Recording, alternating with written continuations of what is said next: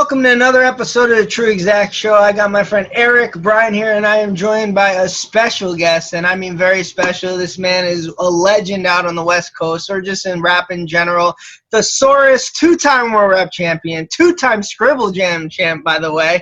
Um, Thesaurus, you were nice enough to come on, man. What we like to do out here on the East Coast is, you know, get some of the battle rappers we grew up watching. You're probably the reason I. It took me three years to graduate a two-year college because I used to sneak in to the computer lab and the 2007 World Rap Championships. So uh, if my parents are watching, blame him down there. Not me. That's super fire. I was I did the same thing with junior college. It took me three years to finish junior college as well. So don't don't trip. We're in the same boat. Thank you. All right, you're probably a little Yeah. more successful, but it is what it is.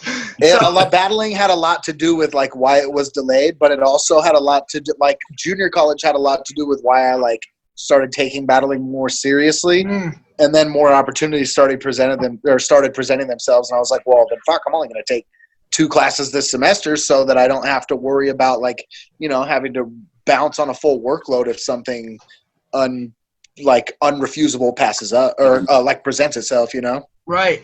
So what we want to ask though is like uh, we don't know your story as far as like we watch your battles, you know, since you know spin the mic even uh, back in Word. 06.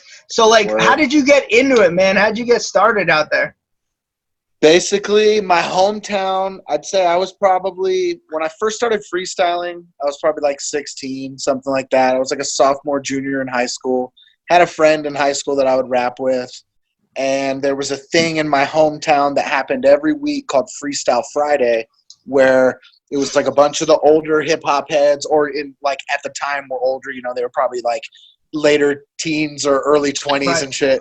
But a lot of people that I'm still like really close with to this day but um, they would go down to a certain area in uh, the, the town that I grew up in in Monterey, California, like in the Bay Area, and, or like Central Coast, Mhm. and they would have either people would be beatboxing and they would be freestyling, or someone would have a boom box and they would just rap over instrumentals. And I would just like go down there every week and listen to it, and I was like absolutely blown away by it. I thought it was something I could do, and then the thing itself started picking up some more momentum. So they eventually got booked to where it was like now they had a weekly venue for it to take place and that enabled us to bring in our boys who were DJs so we had two sets of turntables people spinning instrumentals and then we had like four mics and we would just get up and freestyle do four bar trade-offs and eight bar and ask for topics from the crowd and freestyle stories and shit like that and I was just soaking it in and then eventually one night I was just like you know I gotta like see if I'm built for this, like see if this is something I'm made of. And at this point, I'm probably 18 or something like that. Yeah. I was like, I, I got to see if I can actually hang with the big dogs. So I like jump in the mix and basically just like shut shit down, like ridiculously. And they were sort of like, yo, what have you been waiting for? Because up until that point, I had really just freestyled like with my close friends. I, I really didn't want to get like shot. da- I, what I didn't want to have happen was to get battled by one of the mm. big do- one of the big Yeah. dogs who I'd been looking up to, you know. But like one of my best friends, Steve, who at the time he went by Invincible Steve or IS, he was like the dude at the time. And he like came up to me afterwards and was like, "Yo, man, that was ridiculous. You need to be doing something with this." So then once I had like validation from him, it was like, okay, let's start taking this a little more seriously. But still, this is like 2000. I graduated high school in 99. This Nice. is still this is pre YouTube. This is pre 8 Mile. Yeah. Yeah. So I can I mean I'm entering like ciphers, open mics, things like that. Anything that I can really get like comfortable with my craft and be able to perform for people. And that was what led me to going to junior college and I was like, fuck, I need to take an elective to keep me interested in showing up here every day. So I decided to take theater acting to get more comfortable on stage and then ended up being like really like I kind of like excelled in that field as well. So I ended up that's what I ended up like working on for my degree, my associates was theater acting and directing. And uh then we had the eight mile boom, so to speak, Uh, yeah, which was what, like Mhm. oh two or something like that. Once that happened, all of a sudden there was it wasn't just like one or two like noteworthy battles Right. taking place a year. It was like any venue in a town that had a hip hop Yeah. scene was booking to. battles, and it for you know for any amount of money, and that's how that's how I got into it. I have to tell you too, like that wasn't. I want to know how it was out there, because uh, out here in New Jersey, literally, I, me personally, Brian, even we walked Word. out of Eight Mile and we are like, I want to battle. So like you Oh, would mhm. go, you yo, would go to parties, you would go to Yeah. parties and be Oh, I battling. was a party MC. Yo, that Yeah. was like my sh- before battling became a real thing. That was what me and my friends did. Once I like got in with the circle, the like the Freestyle Friday crew, Mm-hmm. who are now to the even to this day, it's like family to me. And but we would just show up at parties around town, and people we didn't know, and like some of the area that we grew up in, it's like very upper crusty. Like Pebble Beach, California, is a very upper. It's like a Mm-hmm. Yeah. gated upper one percent community type of Mm. shit. yeah, But some of these kids who are living there are going like they, th- you know, they're they're going. They're we were partying in these absurd rap video mansions, and we would just show up, and someone who was there would be like, "Oh shit! Like the rappers are here. You got to let these guys through. Like." Get these guys a cup for the keg. Get these guys whatever. So we were like the entertainment wherever they went or wherever we went type of shit. You know what I'm saying? And then once I had like venues and outlets to be able to to battle in it was an absolute game changer. When eight mile dropped i actually like i told pretty much like all of my friends who didn't rap i was like yo i gotta go see this like solo for the first time i see it because i was i was like yo i'm not trying to like be a dick or anything but like i'm not i'm gonna process this differently than you guys and i want to do that like uh, at my own accord type of shit you know right. Yeah. so I went and so I mean I left like blown away. I was like, fuck, I need to Yeah. go murk somebody right now. And then like by that I mean the Bay Area and California in general, as soon as something like that hit and venues realized it was a profitable venture, yeah, game over. People are throwing even you know 250 bucks, 500 bucks, and then the big ones every month or two for like a thousand plus wherever they were. And then I think 02 or 03 an event happened in Santa Cruz. It was the first like organized battle that I ever went to. And that was where I met Tantrum for the first time right. and we battled in the finals of that event and we ended up going like seven or eight rounds. He just had as many bars as i did. And we were just like yo let's just split the money. And it was something you know 150 bucks a piece or something like that. But it was like okay cool. Now i've like sort of established myself in this area in santa cruz which was like just up the coast from me. Had a had more of a hip-hop scene because i was from a very small town. And then uh that really started opening some doors. Then I heard about Tourette's Without Regrets, like shortly after that. Once I heard about that and started going up there, I was like, oh, okay, this is like where where we like find out if we can really hang with the Yeah. Bay Area Mhm. OGs and shit. The guys like Aruku Saki, Infinite, But you, And, got, you uh, battled him a couple of times, Arukasaki, right? multiple I times. remember- The first time I went up there, he beat me. He was like Yeah. they're like they're he was their king, you know what I'm Yeah. saying? Six or seven time defending champion, and he fucking beat me, and I was just like, fuck. But Jamie DeWolf, the dude who throws that event, like Mhm. still to this day throws Tourette's without regrets. He's probably like one of the three most influential people for me as far as be as far as me being where I am today. He's one of the three most responsible Right. people for hmm. sure. Because he did as soon as he saw me, even I lost to Arugu Saki, and he's like, "Yo, you got to come back here. You're an absolute animal. You need to come back." Went back the next month, and I beat like five former champions in a hmm. row to win like my first hmm. title. And then people are like, "Yo, who is this alien like juggernaut?" You know what I'm saying? I was the first person who was mixing like ref it, i wasn't just making reference disses i was making comparison disses but the like the name of the person rhymed with the comparison which people had not seen yet. Up until that point it was you look like so and so a crackhead version of so and so yeah, yeah. you know what i'm saying? And then i come in and i'm like jeered like james vanderbeek on eight grams of tweak Yeah. and people are like wait what yeah.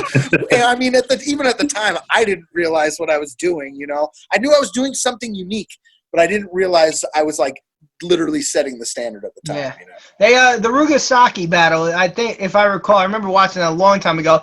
you called him the splinter or something. And he flipped it on you and said like Yeah. Arugasaki was the shredder and I'm the bad one who's better. I remember watching that. So Something like- yeah. battle. I mean, we have I battled him literally six or seven times. We have some crazy back and forths with each other. But your Eight Mile story is way better than my movie because uh, my movie encounter because I went with my cousin who had to bring me when she was 18 at the time. And it was awkward during the sex scene where we kind of had to like not make eye contact with each other. Yeah. Even that that scene itself is hella awkward too, Yeah. though, because Yeah. there's like no music. It's just all like very Yeah. breathy and shit. It's Yep. still to this day, I'm like, that's a weird scene. You know what I'm saying? Listen, R.I.P. I- Brittany I- Murphy, but that's a weird scene. Yeah. Yeah. An acapella sex scene is very awkward.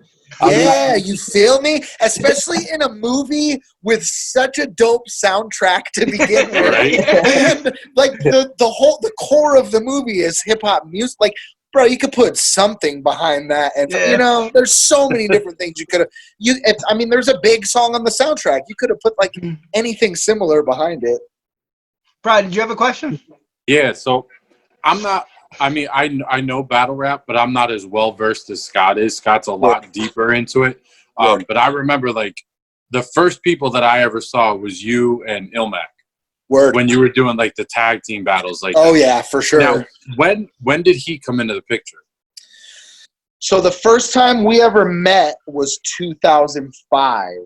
I knew who he was for a couple years prior because he had like developed some legitimate hype for himself. He started winning battles in like 01 or 02 in Portland. We had some like mutual friends. He won Scribble in 04. At 16, right? He was 17 when he won Scribble, which is absolutely insane. And he beat Insane. Swan and Mac Lethal. And yeah, yeah, Like, Mac what? Lethal. yeah. Who are you? Like, you know what I'm saying? Who, bro? That's so insane. I remember I was in Greece at the time. Like, I was I was on an island in Greece. I used to go there every summer, and uh, I was just chilling. They had I was at like this little pub called the Fun Pub where you can go and watch movies. I knew all the staff, so I was drinking beers with the staff, and they had internet there. It was like straight internet cafe. This is you know still a time where it was everything's dial up speed and whatnot. Yeah. So I go on to like the old rapmusic.com forums just to check in on battle rap because I'd been out of touch with the world for a month. And I see that that day Illmac had one Scribble. And I was like, yo, this is crazy. Yeah. So I hit him. Then we started chopping up just over like AOL Instant Messenger, which is some OG shit for Yeah. sure. Oh, we're showing And all of our age here. and then 2005 an event hit the bay area called mind games that a dude named philip drummond threw or that's what he went by at the time Yeah, isn't And that this the guy dude- with different strokes?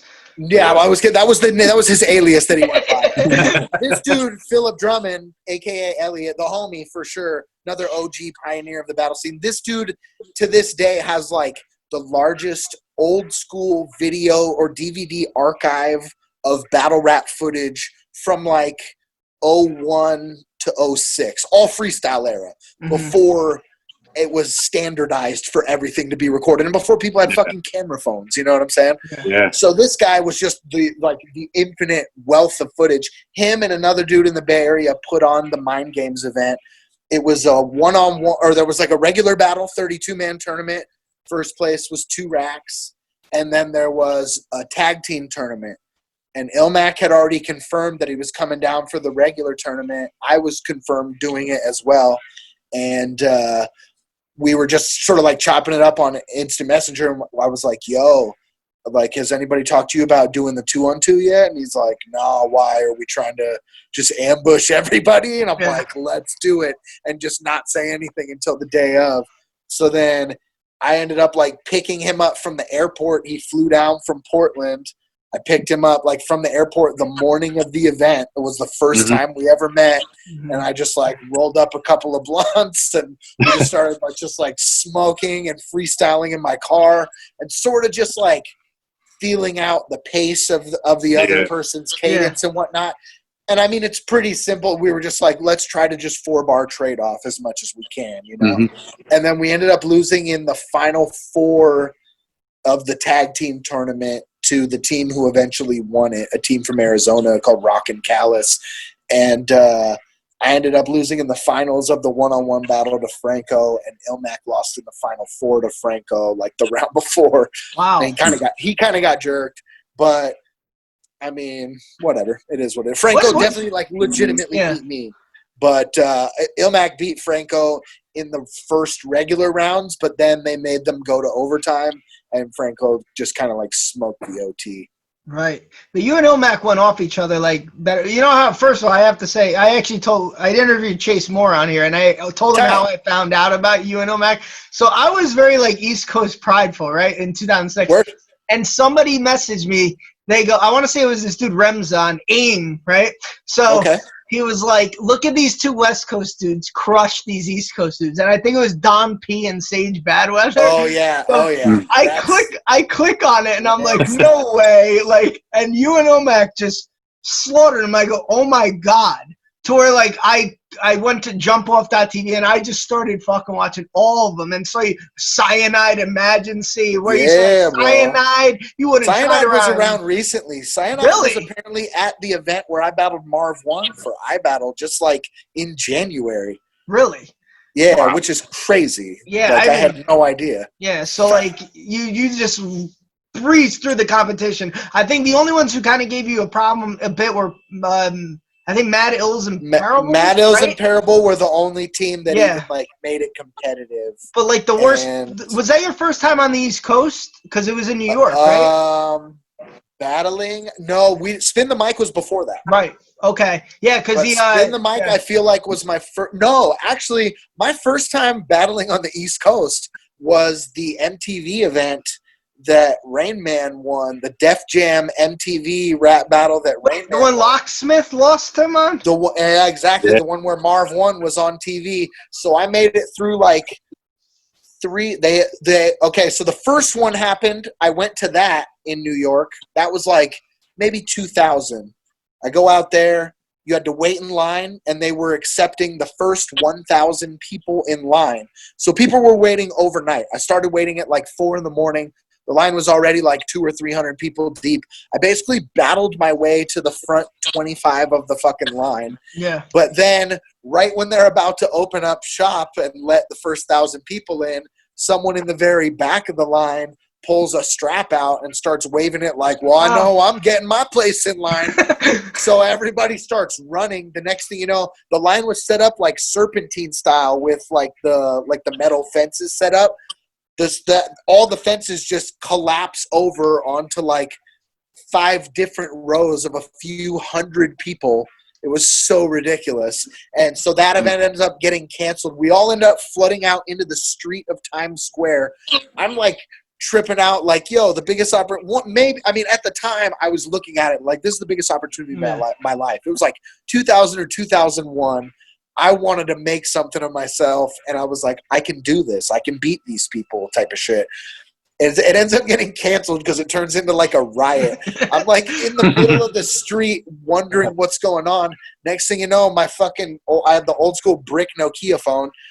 That shit rings. My friend call it's my friend calling me. He saw he sees it on the news as it's happening. He's like, "Yo, are you in the middle of Times Square right now?" And I'm like, "Yeah, how do you know that?" And he's like, "Bruh, the helicopters circling you guys are covering it on the news." Oh, it's so crazy. So then I go back a year later. That's I get. I had to like apply and qualify. Right. Go back a year later. They accept my application because I had won like some local battles at the time.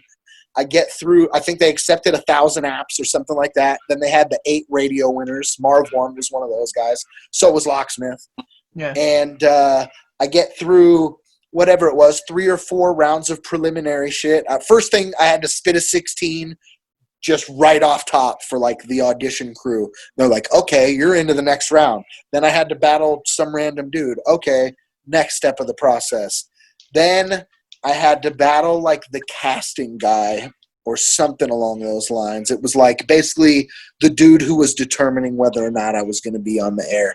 And I guess for whatever reason, he just wasn't feeling it. And I remember being hella salty because literally the person who was next to me in line, who went in right after me, was the person who ended up losing first round on TV to Marv One.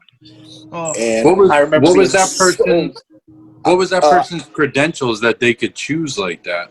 I, I'm probably Like- something to do with either Def Jam or MTV. I mean, it was a Def Jam contest, Yeah. so Yeah. well, I, I assume it's like a scout or someone, uh, an A and R or something like that. Someone who works high enough for Def Jam because what they're looking for is potentially the next Def Jam artist. Yeah, yeah. Yeah. And realistic, especially at the time, I was like a 19 year old kid. Fuck, there was, Yeah. I didn't, I don't think I fit that mold. I, I would have won the battle if they would have just put me in the tournament. I would have won the battle. If you looked at but I don't you and Rain, yeah, you and Rain Man, I don't think you were fitting the mold of what Def Jam really Dog. wanted. And Rain Man, that's like one of my favorites of all time. To Yeah. this day is his run through that is still Mhm. so fire to me. That's Shout crazy. We actually just uh we did an interview with Locksmith like a week ago. So that's Dope. crazy Oh, how he's good people. that's really crazy how this like coincided like that, man. Yeah. Did he talk about battle rap at all? That he Yeah, talked about we that got into that specific event. thing.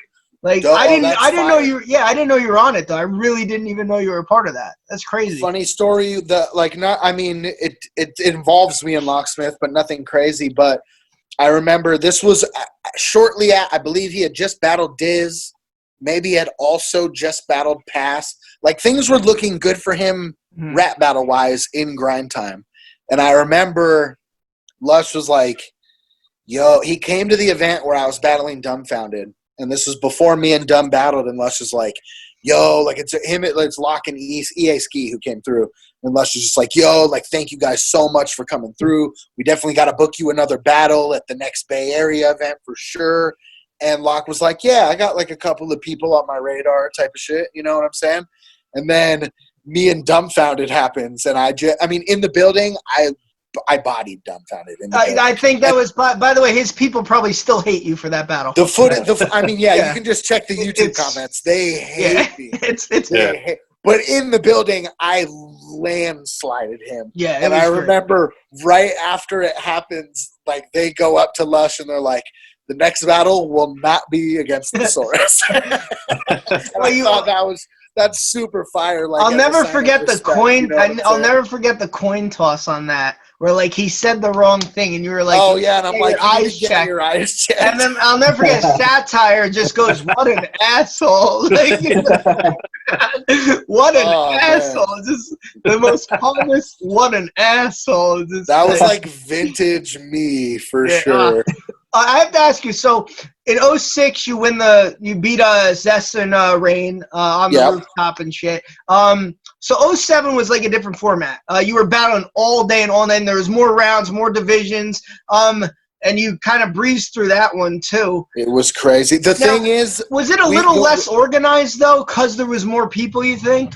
uh, yeah, it felt a little less organized, but we knew, we knew it was significantly larger. Regardless of that, we knew that our big advantage was having already gone through it once. We knew how to pace ourselves to be good the entire day instead of like gassing out in one or two battles or something like Mhm. that, which is what a lot of teams did.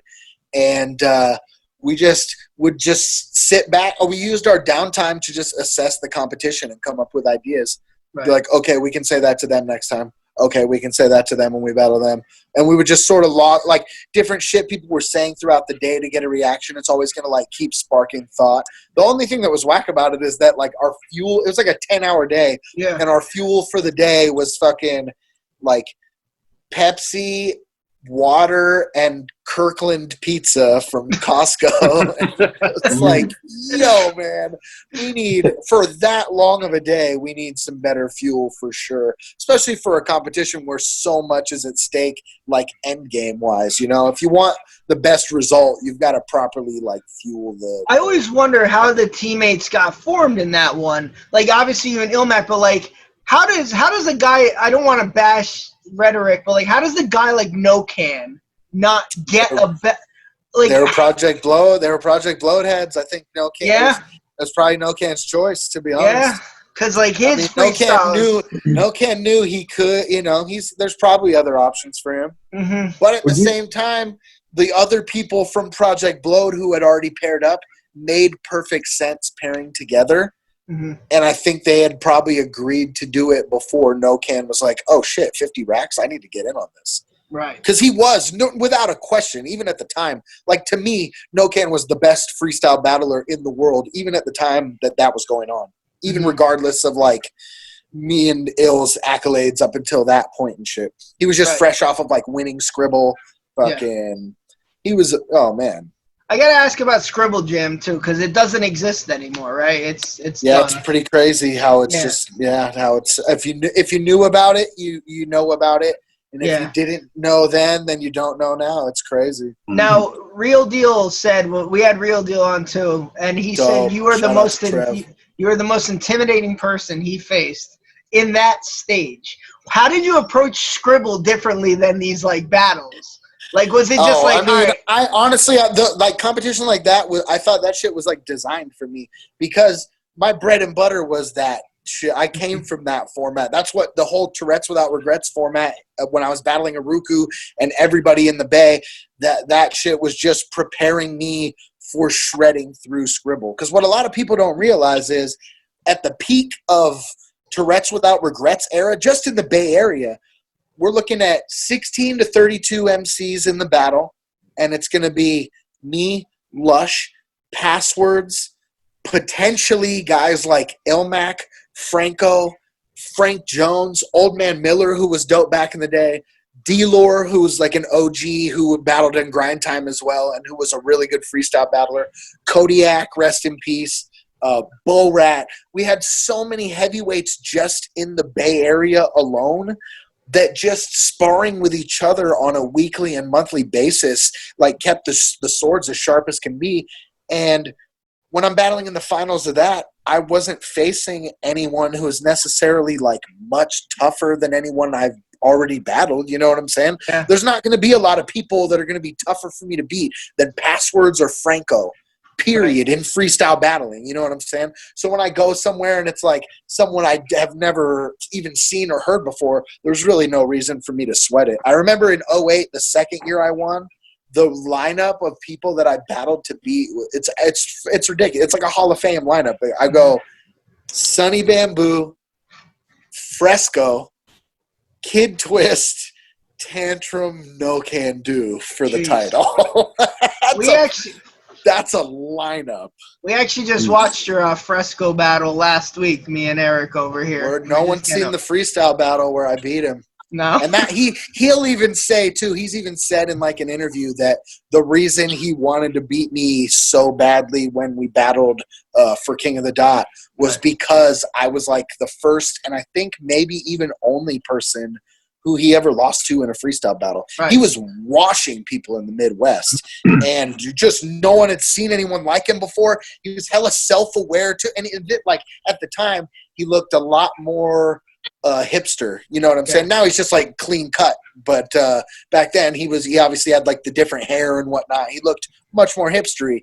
And it threw people for a loop. People hadn't seen anyone like that, especially in the Midwest. People hadn't seen anybody rapping like that. He was serving fools, and I think I was the first person to uh, like clearly beat him in a freestyle battle. Now, I know Well, me- that's that's go like on, that dude. Not that I don't want to move from it too quick, but that's like that dude Carter Deems, Yeah. Word.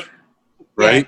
Where Oh, he Carter's like, does not, yo, he does not fit. Like you look at him and you're like, Yeah. what the fuck is he about to He's say? such a And then curveball. he and then he kills people. He's unbeatable. It's an Where he unbeatable is- style. like, he is he's like the human cheat guy? code. It's so Yeah. you you Yeah. can't you just have to hope that you can like I battled him yeah. and all you could really do is just hope to be entertaining enough to make the battle even remotely like debatable and then it's a win. Because Yeah. he is so hard to beat. He's that's- hilarious. You like can't root against him. He's, he knows everything you're gonna say to clown him so he clowns himself. Yeah. and then he does the Yeah. street shit too which is just even more funny. Oh i love that shit. Yeah, Carter's it's just it's Yeah. so entertaining that it's almost like you can't not give it to him, you know? absolutely What him i'm him glad and that uh, he got the look on what's it on uh wild, Wild and and out, Out, now, yeah. too it's amazing Yeah. yeah. Him versus Illmac. He's like, I always want to give a gnome five. Oh, That's my bro. Yeah, you're amazing. Gnome that five. shit I that, that, like literally shook the venue Well- when it happened Also, too, you were on the roof at that time, right? Again in a fight with Billy Boondock. we I could that the other day. feel the venue shake. we were like, "What the fuck happened? Yeah. Just like they could feel the venue shake when Disaster choke slammed Billy. Hey, I have to ask you, that's a good segue though, Brian, because like the way Carter Deems is now, it so much shows the evolution of the the rap battles. Because like you know, in 06 or when you were starting, you didn't have a guy like that really. Like it's almost like it was it's a harder to Not break in the as that. written leagues. You had Yeah. that. There were certain areas where you had characters like that, and I. Re- I mean, even in like 02, 01, 02, 03, that was like a time where you would see more. St- there wasn't just like three to five cookie cutter styles that people chose from to use effectively, like you see Mhm. today. You know what I'm saying? Mhm. Yeah. Like you could be a different, unique character back in the day, and it could work for you because you could just get by being yourself. In the scribble era, for sure, people were successful with that. Yeah. But once I think once the grind ti- the thing is with the timing of the grind time era starting is that it started and was sort of built around a time where me and Illmac had just displayed for the last couple years what the like air quote winning formula Yeah. was. Yeah. You know what I'm saying? So people were like, well, da- and if this is going to be judged, Yeah. even less reason to step in there and take risk and be a, a risky character to risk losing is how a lot of people looked at it. You know what I'm saying? There, it was mostly just like, fuck, I want to win. This is what it takes to win battles these days. This is the standard these guys have set.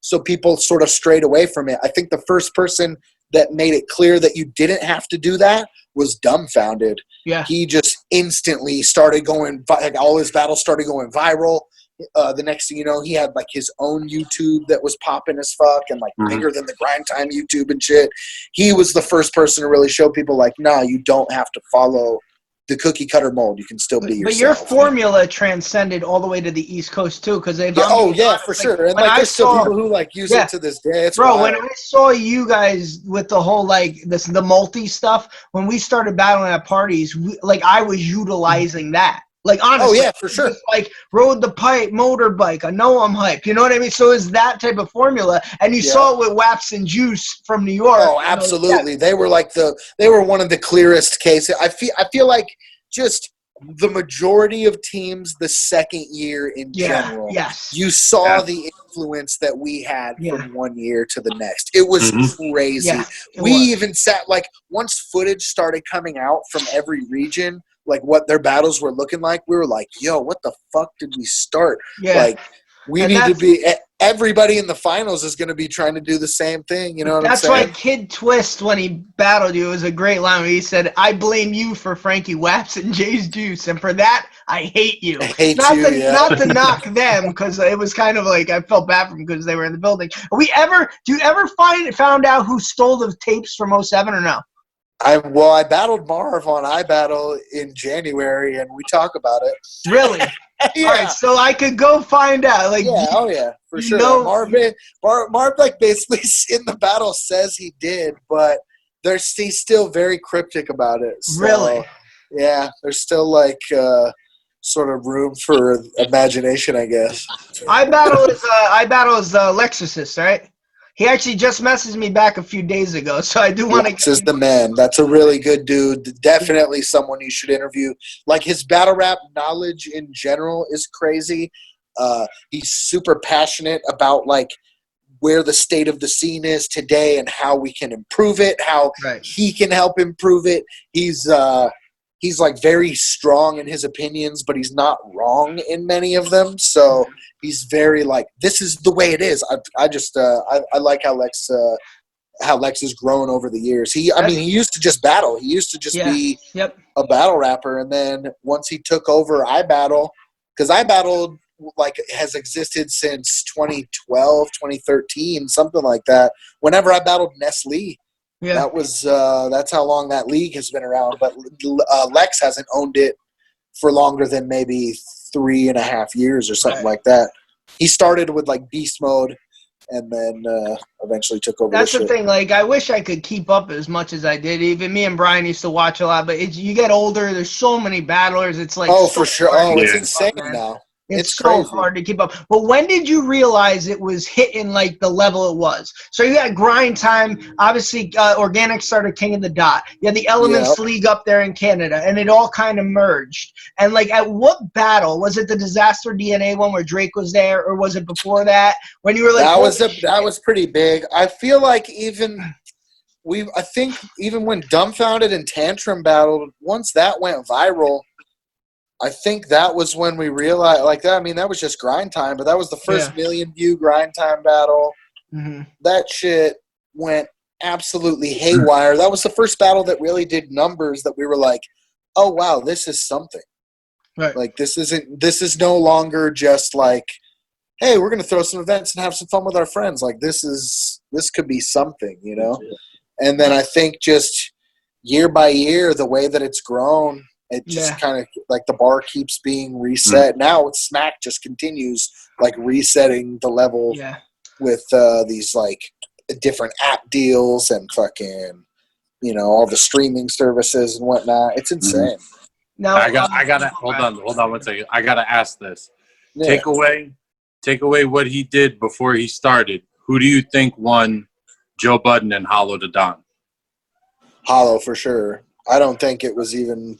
I don't think it's even like a very close battle. I think Joe was trying to please the battle rap audience Yeah, more than he was trying to be Joe Budden. he was trying Yeah. to sway the crowd.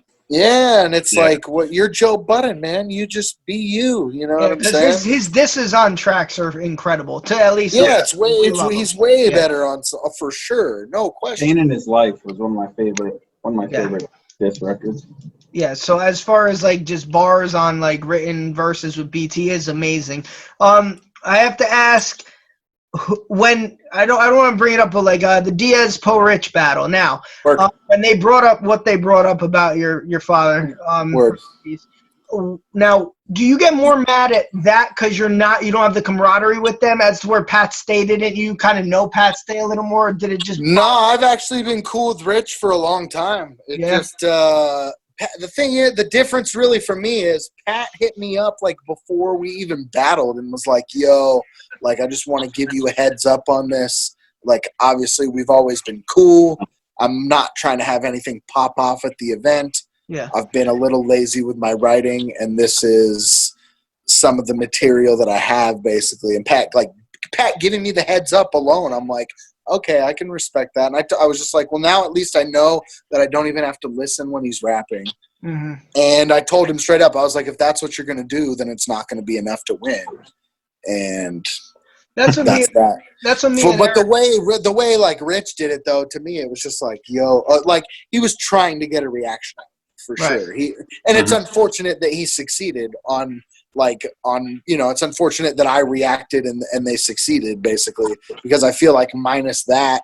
Uh, the battle probably doesn't get voted the way it does. The thing that irks me about that shit though is just we still like the judge's decision was never on camera. Like with every single judged KOTD battle, the judges' decisions are on camera following the battle, Mhm. except for that one Mm. where it just so happens like a small pile of money is on the line. You know what I'm saying?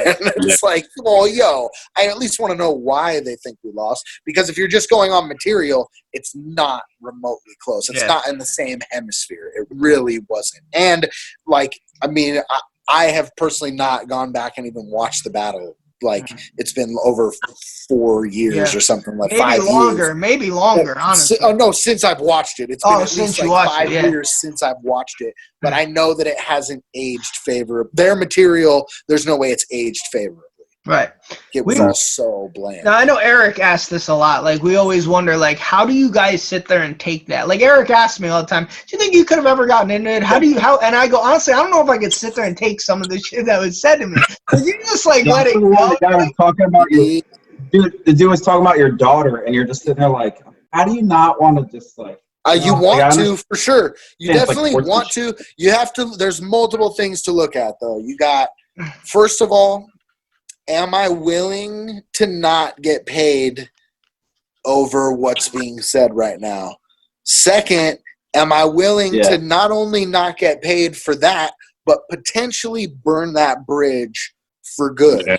Which Yeah. then could Yeah. start a di- then you bec- you sort of get looked at as a liability. Mhm. You know what I'm saying? Like I Yep. it, to, I don't work a nine to five. I play cards and I rap.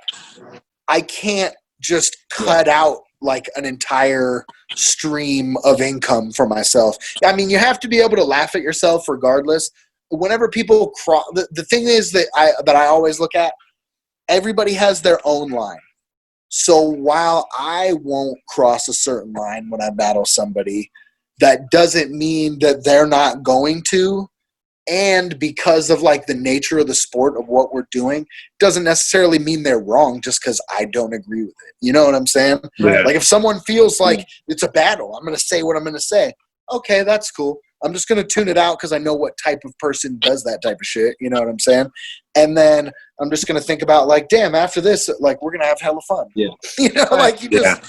find a better place to. Th- it's just there's so many potential negatives that you can create with just one like snap. just not worth it. It's not worth it. It's it. really not worth it, especially at this Yeah. point. Like it's just it is. Especially, you know especially with all the leagues going on, like you're you're risking the London League, the Australia League. So like you, like, yeah, gotta I'm, travel trying, the I'm still right? trying to see the world, and you know what I'm saying. I'm not. The last thing I'm trying to do is have anybody have to like second guess, like, "Yo, he's a little hot headed. We can't have any of that shit." You know. Yeah. Yeah, I mean, people know. Anybody who's booked me knows I'm like the easiest person to book and get along with, and I'm very easy to deal with as far as like accommodations and shit like that. Mm-hmm. As long as I'm aware of what's going on, we're straight. Like I'm, I'm such a non-headache for leagues to deal with. I'm very easygoing, Yeah. and I mean a lot of that is because I solely like I'm lucky enough to not have Yeah. to 100% rely on battling.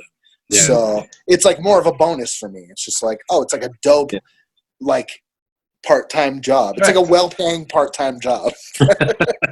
I just gotta ask really quick. You could say yes or no, and then we'll move on immediately. You and Iron Solomon, will it ever happen again or no? Probably not. I mean, it's not on me. It's with the fuck King of the Dots tried to book it five times and at least five mm. times, And it's he just says He no won't every do it? single time. Yeah, he says no every time, which is weird because he's told me he wanted to do it and he like called me out in multiple battles. Mhm. So it's strange to me. That's so weird. all we Yeah, have is you and him outside outside of spin the mic for like three minutes, right? Like Yeah. that was it. That's the For only fifty footage. bucks each. Yeah.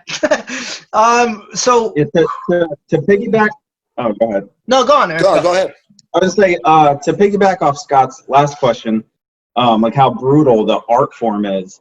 Do you think if it gets bigger and mainstream, it might lose a little bit of that because of like the PC culture movement and even comedians now are kind of like getting in trouble? Like, because I was watching some battles today, and from like ten years ago, dudes are throwing you know the f word around, like like you know, and like So some things like that will have definitely aged rather poorly. Yeah. Um, I it's something that I've eliminated out of my battles as well. Like you'll notice after maybe 2014 or something, I think was the last battle I dropped one in because you reached a point where it was just pointless to do, and it, it, it does stunt the growth. Absolutely, stuff Yeah. like that. But I also have to look at it like at, sort of similar to stand-up comedy, where it is one of the last few even more so maybe than comedy because of the nature of it because the nature of it is to break your opponent down by whatever means you define that i think it's like one of the very few remaining uh, safe spaces for free speech at that level and there's still shit that Yeah. you can avoid So there's there's things that are just plain lazy that you don't need to say to convey your point Yeah. there's more creative ways than just dropping the f bomb Yeah. nowadays, especially. You know what I'm saying? You can like you Yeah, can yeah. tastefully still have a gay joke for someone and make it work as long as you're doing it the Yeah. right way.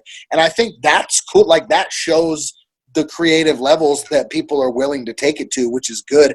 I think the key is it has to be for, for it to take the next step, which I guess would probably be some sort of like televised shit, something like that, unless it hits a bigger streaming service, Amazon Prime or uh, or Netflix or something. But if it were to hit some sort of TV network, it has to be uncensored. Right. You can't. Oh, you can't you censor it. cannot limit. No. it. You just I- can't at all. I've been wondering this for like 11 leap. years. Yeah, I've been wondering this 11 years. Like, I think a like an X a Sirius XM channel of just battles would be phenomenal. That'd be I super think that dope. I, I, think agree. that would be amazing. Like, you're, There's a you're lot of bat like King of the Dot has a Spotify station with pr- uh, Really? most of their battles, which is Perfect. pretty dope. yeah, that's amazing. like, there's a couple other services I know that that you can find uh, like battle rap audio for, but I also think like battling the the visual is still a cool. yes, it is very important. Yeah, it is. The audio is Oh, dope, yeah. especially if you're like if you're big on like writing and whatnot. Then the audio is super dope. But a lot of battlers, the visual presentation is what makes some of their material like better than it is. You know. What I like about you is like it's it's you appreciate the sport. Like when you uh, lost the uh, fresco and you're just Word. like give that man a thousand. Like Yeah. is, why is it so hard for a lot of battle rappers to just yeah everyone's thirty five and zero. No one's Yeah, yeah. It's it's weird to me. It's like nobody wants to admit defeat, but it. I, I mean, especially at the like we're at a point now where it, they're not even judged. yeah exactly So- yeah It's if someone if if I won or lost in someone's eyes, they have their set of criteria that determines that. Mhm. That's you know what I'm saying. That's all good with me. I can, like uh, I think it can, you can only grow from even being able to accept the fact that you lost in the first place. That's only going to make you better in the long run because you're being like, well, I don't want that to happen again. As good as I was, I don't want to allow someone to do that again. Type of shit. You Yeah. know what I'm saying? But Yeah. at the same time, I mean, for me, for me personally, I've been dealing with that specific sort of thing from battlers for basically as long as I, I mean, since I started winning shit in like 05, 06. Once I started winning stuff, every person I battled was going to give me their best. Mhm. That's just how it was. Like, especially once I like had my win streak in 06, then I won Scribble, and then me and Illmac won the first World Rap Championships. From that point forward, every battle, 99% of the battles that I've had, people are trying their best Right. to beat me. And it's just something I've had to accept and deal with. And if, I mean, if someone gets the better of me on that day, whatever, it's all good. Like, I mean, long term, it's not that big a deal, Yeah. you know? Me and Brian always talk about. I know Brian's brought this up to other people we've had on. Uh, the longer format. Do you prefer the shorter three minute ones or the fifty minute battles? I definitely don't these days have much time to watch an hour long battle or a 45 minute battle. I remember like Dizaster is probably my best friend in battle rap Yeah. and one of my closest friends in life period. I walked out of the venue after the first round of him and Solcon because it was so fucking long. It was Yeah.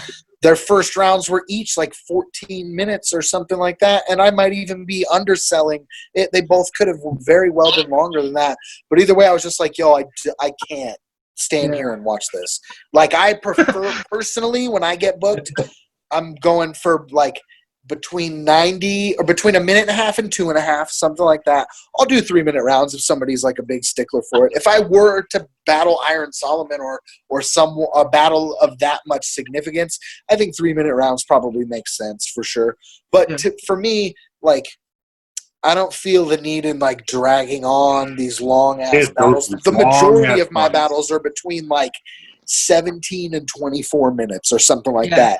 And it's very, they're easy to watch, super digestible.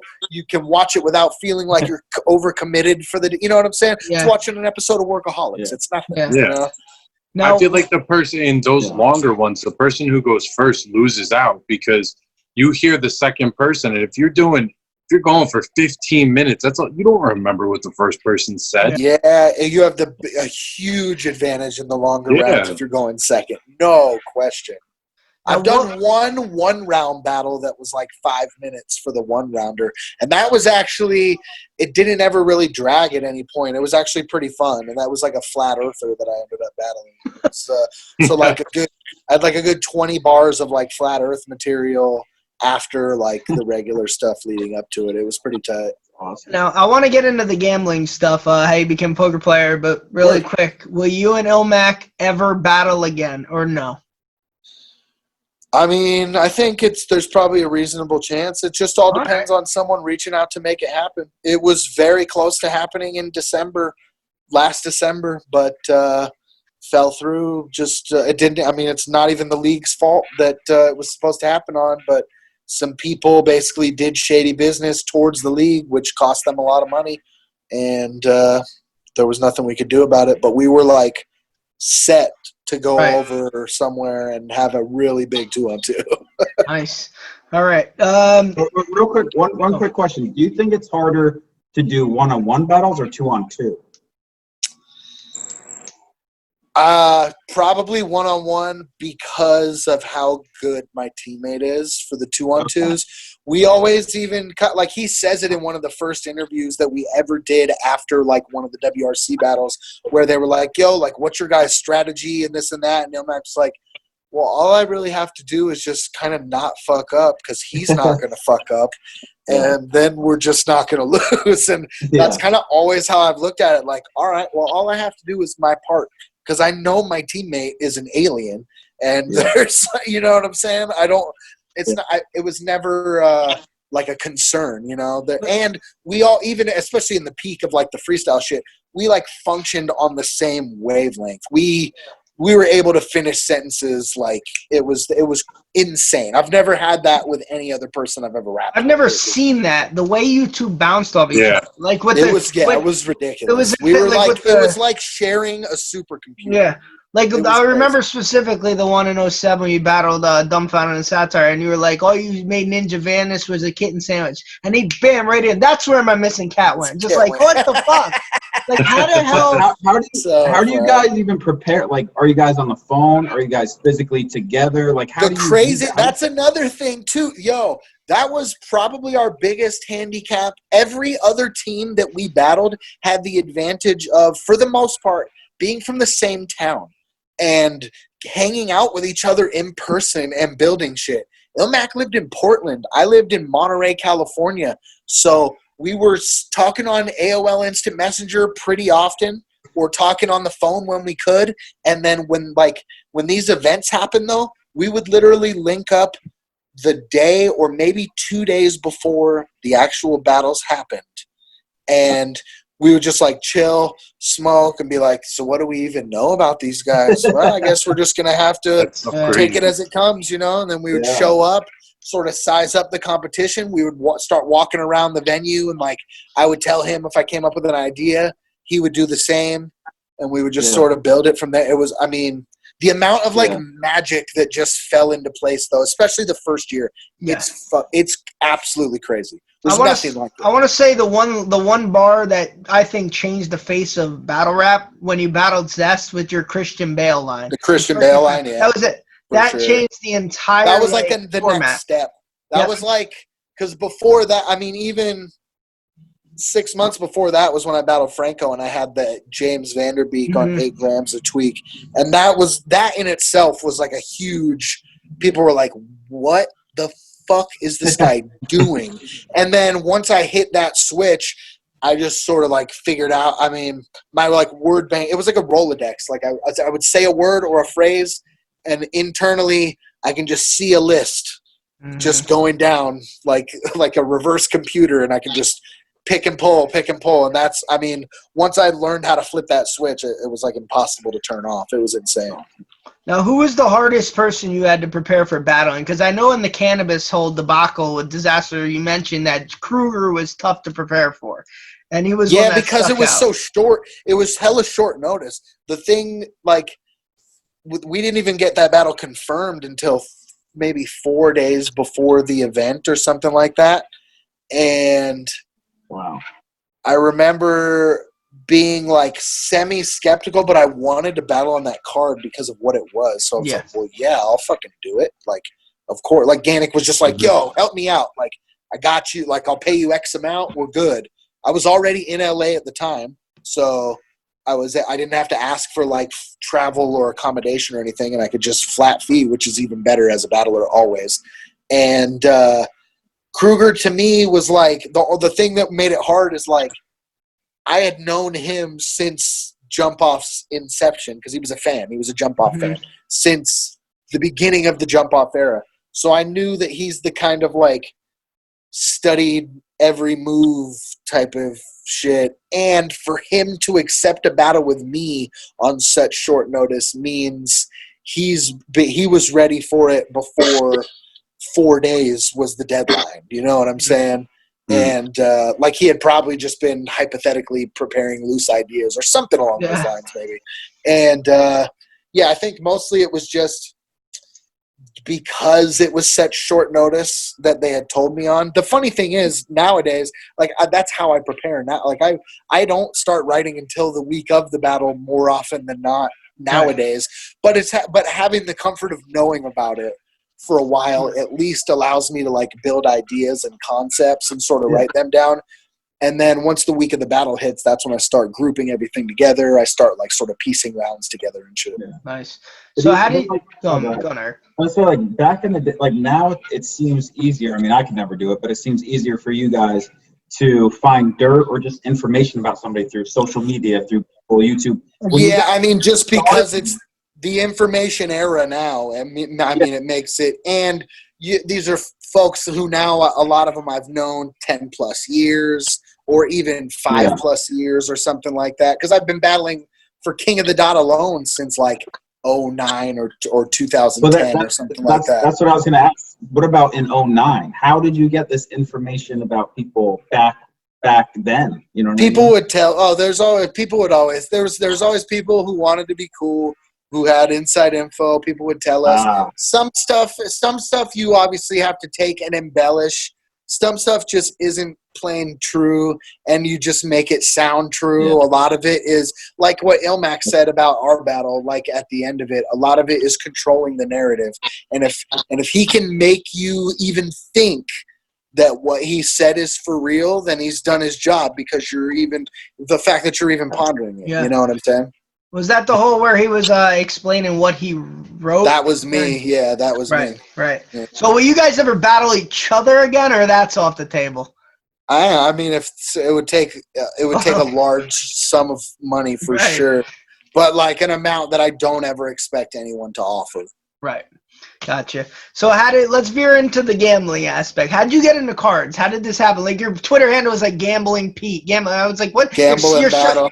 Yeah, you're you're you're like uh, showing stacks of chips on your Instagram. I'm like, when did you become a professional poker player? How did you veer into that?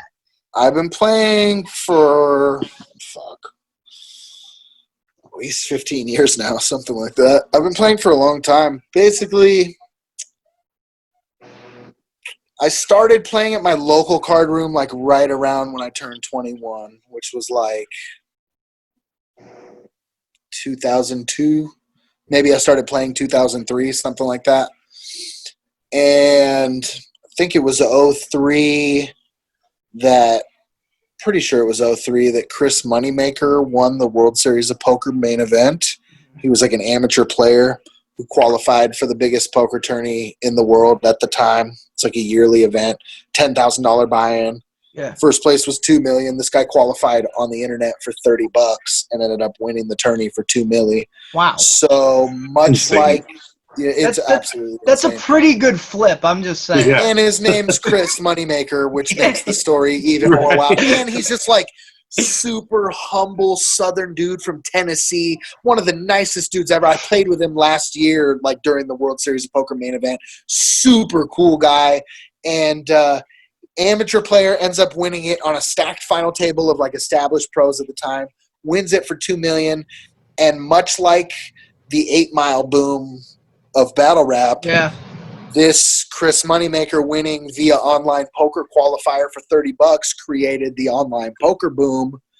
And then sites started popping up left hmm. and right. People, it was such fast money. I've, I've always had uh, a math brain. Like no, uh, numbers have always processed really quick with me. I have a pretty freakish memory, which is why I'm able to write my rounds it's like so last minute if I actually need to, and still be able to like present them. Um, but it, it pretty much seemed like a natural fit. It was just about figuring out the math and then the, the the the people aspect of the game as well. My local card room was full of just terrible players. So then I started. Uh, I downloaded a couple of the poker sites online. Started learning online with a couple of like my good friends who are still like some of my best friends to this day. One of them I ended up living with for like seven years. My old roommate Drew, and we, he and I, like more than any of my other friends, ended up like working our, the hardest on the game together and learning the game together. Because I basically we got an apartment together when literally neither of us had a job. We just both had a couple grand to our name. We got the apartment approved the week before I went to Scribble 06, which was the first Scribble I won. Then I ended up going out there and winning it and coming back and being like, oh, sick. I can put like somewhat of a poker bankroll together now, too. Then 06 WRC happened in Vegas, ended up winning. Uh, we got five a piece for that. Yeah. Ended up uh, taking my money to, well, not all of it, but I cashed the check that they gave me. Uh, took 2500 to a game at Caesars, which was just like a 2 5 no cap game, a no limit hold'em game. Ended up meeting Tim Duncan, which was super tight Nice. um, and ended up parlaying the 2500 into like just under 7k and then i was like okay we have like a real bankroll here and that's when i pretty much started playing like full time and then i ended up for a little while in my local card room getting a job working as a house player basically and i was just paid hourly to play to sort of help keep the game going What's I the what play with my exactly? What, are you, what is that? What's a house player exactly? you're, you're i'm employed by the casino or by the card room Mhm. but I'm playing with my own money. But they're paying me hourly to be there and to play. I'm basically there. The way the house makes money off of poker, they take a certain amount of money off out of every pot that's dealt. Hmm. Usually, it's like ten percent up to fifty or sixty, so five or six bucks max. Some rooms take more than that, They- but any most rooms take somewhere between three and six dollars per hand when a t- typical table is going to have nine or ten players when the table gets down to seven six and five players the blinds start coming around a lot quicker which are eating up player stacks and uh, you're losing a lot of money to the rake the three to six dollars every single hand. So the house players they're called prop players. Prop players are basically there to keep the game full so that your regulars won't want to leave because they're playing shorthanded and losing Wow. blinds so quickly. Yeah, it was pretty crazy, and I, and I mean, I was playing in a room where the field didn't really have a great understanding of the game, and uh, I, I- I definitely had an edge in like every game I was playing in. Plus, I was making thirty bucks an hour being there, so it was a pretty sweet gig. And then when I ended up winning the next year. I, I just decided to take it off and be like, yo, I'm just going to start playing No Limit on my own. And So basically, did you ever never looked back. did you ever join the World Series? Did you ever do the ten grand buy-in? Did you join? Oh yeah, no? I've played it like uh, I've played it five, six times. How exhausting is that? It's the it's the biggest grind ever. Yeah. for sure. I've made it three days every single time I've played, and it is the biggest grind ever. I think I've made day three five times and day two one time, but it is the big. It's it is draining. Yeah. You have to be thinking at the most dialed in level you can be basically at all times, unless you're somehow like lucky enough to get a table full of all people who have no idea what they're doing. But Yeah. that's pretty rare in a spot like that. You get a lot of spots, a lot of amateur spots because of what the tournament is. It's like such a spectacle. Yeah. Um, but I mean, you're still going to be dealing with you know a, a good handful of like some of the best pros in the world. A lot of a lot of Kirkland pizza for that event, huh? yeah, oh, I was eating good food. I was eating good for that. We were eating sushi every day. Yeah. we were eating like thousand dollar sushi meals every day. It was absurd. I was actually on the. I made like the ESPN feature table last year, Oh, nice, man. and the announcer knew who I was as a battler. It was dope. Yeah. Awesome. Yeah, yeah, it was super fire. I have Uh, the story like saved on like on my saved stories on my Instagram. Like there's like a 2019 WSOP story that's that's saved, and it's like the announcer being like, "I know this guy. Who is this guy?" and then the, and the other commentator has my bio in front of him, and he's like, "Oh, this is Pete Morris. He's like a resident pro out here in Vegas." And the other guy, Nick Schulman, who's like a poker legend as well, absolute le- like I've looked up to this guy for 20 fucking years. And he's like, "No, I know this guy." He's like, "This guy looks like the battle rap legend." And he's like, "I'm trying to think of his name right now." and then his co-host has my bio in front of him, and he's like, "Wow, you're sick. This is battle rap world champion Thesaurus," and he's like, "I fucking knew it." He's like, "I don't need a bio." He goes, "This dude's a legend. He's been slaying people for years." And then he's he goes, "As soon as this stream is over." Go to YouTube and pay this man some respects. It was so, bro. It, it, it was the, the highlight of my summer. It was so That's fucking awesome. That it's awesome. crazy how many people in the poker community follow the battle rap shit. It's Yeah. nuts. Like high stakes pros. I mean, I hit I hit up Nick Schulman after this happened. I hit him up on Twitter and was like, "Yo, man, like, thank you for the kind words. That shit made my entire main event." And he's like, "Yo, thank you for what you do. You have no idea how many times like." Me and the high stakes guys will get done with a session and then watch battles for a few hours to unwind. And I'm like, wait, can you Yeah. just tell me that again? Because what? so, that's so You know crazy. saying? Oh, it's so crazy. But I mean, some of the biggest pros in the world like follow the battle rap shit. It's pretty nuts. Yeah, Like I, can don't know see if you guys follow poker at all, but there's some Um, Yeah. some some of the big names like they they follow battling. It's weird to me. Like Daniel remember- Negreanu, Daniel Negreanu is one of the more well-known poker players in the world. He's a Canadian pro. He's in the movie Bodied. And, Okay. like, he- yeah, he like helped like be a part of that. It's it's wild. And there's like multiple poker players who helped uh, for Bodied behind the scenes, which is Right. crazy. Does is Phil is Phil Helmuth still around? Oh yeah, I, I played with Phil like might have been two years ago now at the Rio. I put a bad beat on him. It was amazing. Got him to jump out of his seat and start swearing.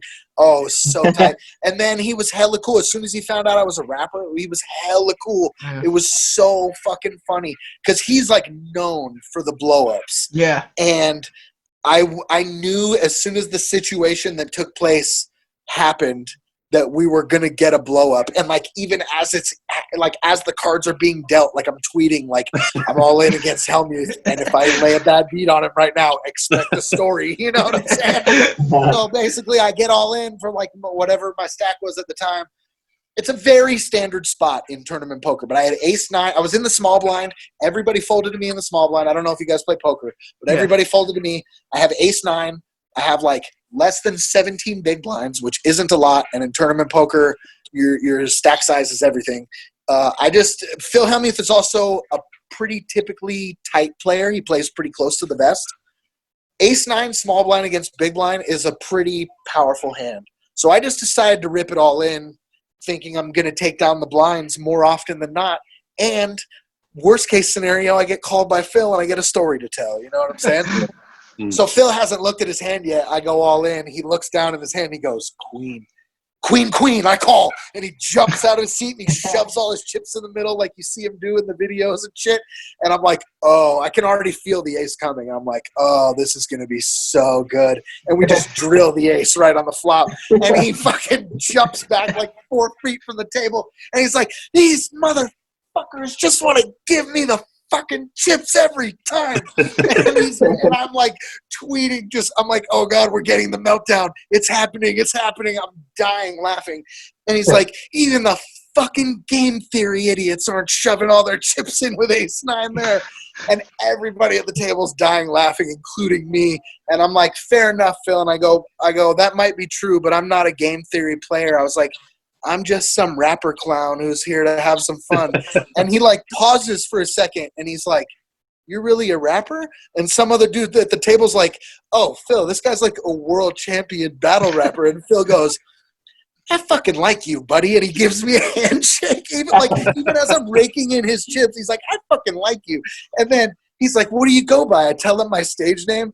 And then there's another pro at the table named Layne Flack who just has a castle of chips. He has all the chips. And Layne's like, Well, yo, if you're a rapper, you got to give us like a little breakdown of what just happened to your boy Phil right there. And I was like, I was like, I'm sorry, Phil. I, I understand the ace nine was way whack, but I'm just trying to end the day with the same stack as Layne Flack. And the fucking table just like erupts. Everybody goes crazy. Phil puts his arm around me. He's like, I fucking love this kid. It was so, oh, bro, it was like, it was such a good story. I'm so happy I brought his name up to get that Oh, story. that's my dog. He's Yeah. like the only he's the only poker player name I remembered at this and he's time. like known as the poker brat. He's no Yeah. like literally he reacts like such a baby when he loses with the best hand. It's so amazing. No, that's a great story, man. Uh, It was tight. He was a great sport. I loved it. Bry, Eric, anything left for him before we get to our uh, gun to your head? I think I that was it. Yeah. Covered Alright. a lot. All right, Thesaurus, we do something fun here just to ease the mood a bit. We have a gun to your head segment. Uh, we're, we're switching it up here. You got to choose for one of these things, all right? We got five each for you. Dude Love or Dude Where's My Car? Dude, love. Nice. Full House the show or Full House in Texas Hold'em? Full House the hand for sure. The Rock the wrestler or The Rock the movie? The Rock the wrestler. Salt and Pepper or Salt and Pepper? Wow, tough call. Salt and pepper because I'm a big steak guy. Gotcha. Would you rather have Sprint service or Sprint one mile? Sprint one mile. Yeah, me too, right? Shitty as hell in service. Bri, you're up. All right. Tiger Woods or Tiger King? Wow. Tiger Woods. I got I'll go with my boy T Woods. I saw him win in Pebble. I can't hate. Uh, Wu Tang or Tang the drink? Wu Tang. Okay. Shout out to Method Man. It's the homie. Dr. Dre or Dr. Pepper? Dr. Dre. Mike Tyson or Tyson Chicken Nuggets? Mike Tyson for sure. and Washington, the Washington Nationals or the national anthem? Wow. Uh, The Nationals. I'm actually happy that they that they ended up winning the ship. Good. Okay. Eric, you're up. Okay, Because Super Bryce was gone. Mario, That shit was fire. yeah. Super Mario or Mario Lopez? That's fucked up because everyone calls me Mario Lopez. I'm gonna go with Mario Lopez. That's my dog. That's my avatar on the poker side I Okay. play. Yeah. I know I said that ear- earlier, right. and then he mentioned that. I was like, that's weird. I didn't even plan that. Uh, ready? Lloyd Banks or Wells Fargo? Lloyd Banks. Okay. Uh, would you rather live in Syria for a month or only eat cereal for a year? Wow. Only eat cereal for a year. That's an amazing question. Holy shit. That is a really good question. Thank you. Eric, you're breaking Uh, up. right. Uh, would you rather watch Titanic? Would you rather watch Ti- what? Breaking up. Uh, No, would you're rather good. watch watch Titanic or listen to Lil Yachty? Wow. Watch Titanic. Okay. Would you rather uh, live in 98 degrees weather forever or live to 98 degrees forever? Live in 90. I live in Vegas. Live in 98 degrees forever. For sure. All right. sure. Thesaurus, plug yourself. Anything going on, man? We could catch you at your uh, That great. beat me. Uh, I'm on Instagram at Thesaurus Wins. Uh, I just started a Cameo profile. I don't know if anybody knows about the Cameo app, but you guys can hit me up on there if you need like a custom shout out or if you want me to roast somebody for their birthday or something like that. I actually have to do one of those tonight, which is going to be super fun. People just give me info on a loved one and, and we roast them. Um, I'm on Twitter at Gamble and Battle. Uh, I've got a Thesaurus Facebook fan page. Um, download my album, bandcamp.com slash or thesauruswins.bandcamp.com. It's easy to find. Thesaurus wins for pretty much everything. Even Thesaurus wins is also uh, my Twitch channel. And once I get a new uh, desktop PC, I'll be back streaming poker on Twitch and like freestyling while I play my tournaments and shit. That's really I- cool, man. Uh, yeah, I s- I saw your email and it was just like very direct, and I was like, oh, right, that's pretty. Yeah, Uh, Thesaur- Thesaurus was taken. So yeah, I I was go like, with- all right, go with World Rap Champion. yeah, you know what I'm that's really saying? direct, man. No, man, thanks a lot for coming on, bro. I really Thank you guys appreciate for it. having me, bro. Thank It was a you. lot of fun. We watched you growing up, uh, so it really is cool Yeah, that man, you decided to come on, man.